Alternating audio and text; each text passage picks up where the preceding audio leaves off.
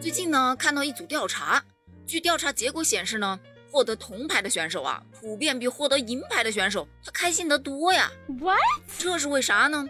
在历届奥运会或者其他国际大赛上啊，大部分选手都是冲着金牌去的。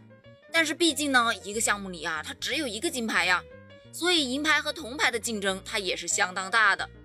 按照道理来讲的话，拿不到金牌，拿到银牌不是会比拿到铜牌更开心吗？但是事实似乎并不是如此。据报道呢，明大研究团队啊，专门建立了一个有史以来用于研究这种现象的大数据库。研究人员呢，仔细分析了来自全球六十七个国家的四百一十三名运动员和他们在一百四十二项体育赛事中的领奖台照片。从照片分析啊。金牌得主的笑容，那肯定是最灿烂的啦。其次呢，就是铜牌得主的面部表情，明显比银牌得主更加愉悦。造成这一现象的原因到底是什么呢？你别说，还真有人去做了研究，说这是心理学上常见的一种反应，呃，叫做反事实思维现象。这种现象啊，是当人们思考一些呀已经发生的事情时，趋向于反驳已经形成的事实。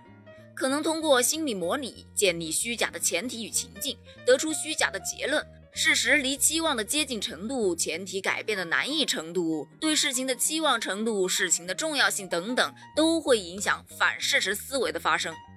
你听懂了吗？反正我读是没读明白的。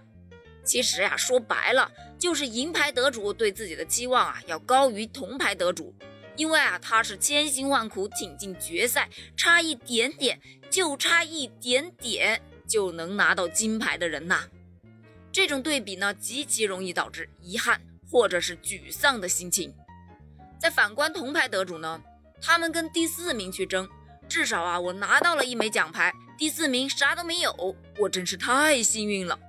这样一对比啊，可不得幸福感满满吗？这个道理呢，放到日常生活中啊，也是一样的。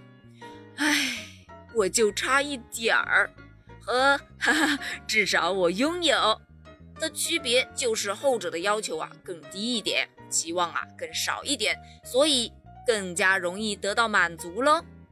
所以这个开心的秘诀你 get 到了吗？欢迎给我留言评论哦，我们下期再见。